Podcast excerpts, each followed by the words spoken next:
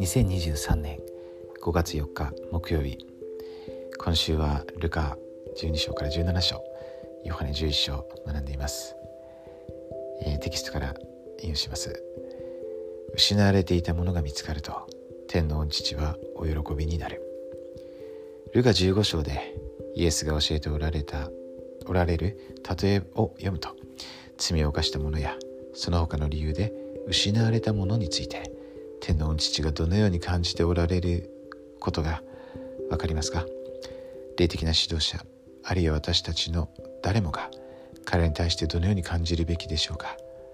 パリサイ人や立法学者であればこの質問にどう答えたか考えてください。イエスの答えはルカ15章にある3つの例えに見ることができます。読みながらイエスがこれらの例えで立法学者やパリサイ人に何を教えようとしておられたのかを考えてください。またこれら3つの例えの似ている点と異なる点を書き出しても良いでしょう。例えばそれぞれの話の中で失われたものと失われた理由見つかるまでの経緯見つかった時の人々の反応を調べることができます。自分が失われていることに気づいていない人も含め失われた人に対してイエスはどんなメッセージを携えておられたでしょうか。失われた人を探す人に向けて主はどんなメッセージをお持ちだったでしょうか。教育と制約18章の10から16節ジェフリー・アーロン・ホランドもう一人の宝刀息子リアホナ2002年7月号69から71ページも参照してください。えー、というですね。あの、まあ、昨日も宝刀息子の話出てましたけれどもこの99匹の羊と失われた1匹の羊そしてこの絵もありますけれども失われた銀貨ですね。この失われた銀貨、まあ、銀貨どれくらいの価値があるのかちょっとわからないんですけど、まあ、ものすごい価値があるものだと思うんですよね。してそれがこう1枚でもこうなくなったらやっぱり大騒ぎをしてこう探すわけですよね。そしてでこのこんなところあったのかっていうようなですねこうところにこうあってそれ見つかってそれ喜ぶんですよね。喜びますよね、はい、他の人たちと一緒にこう喜ぶわけです。その失われていた羊が見つかった時もそうですし法と息子が戻ってきた時もそうですよね。本当に喜びがあります。あのこう価値のあるものが、えー、見出されるとと嬉しいですね。そしてあのこうパリサイ人立法学者たちは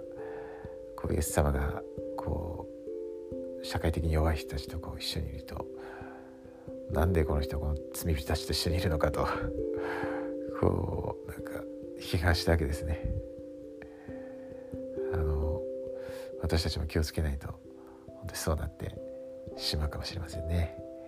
そして実際あの教会があのこうさらにですねこういろんな人たちが集まるですね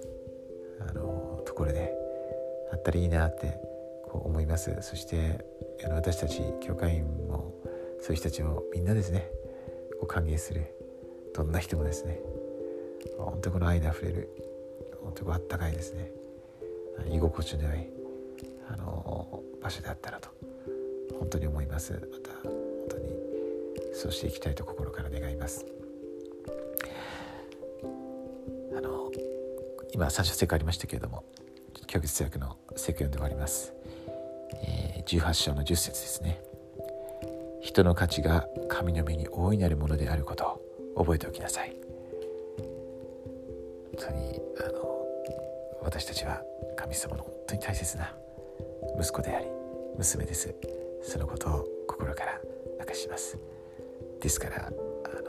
そういう一人一人が見出された時に本当に大きな喜びがあります。点でありますね。そして私たちにもあります、約束された祝福を私たちが得ることができますように。本当にあの一人でもですね。そういう人たちと一緒に神様とに帰れたら本当にすごい喜びがあるでしょうね。そしてそれが多ければ本当に素晴らしい喜びがあります。本当に私はそのような喜びをこの地上でもそして来世でも経験できるように心からイエス・キリストの皆によって祈ります。アーメン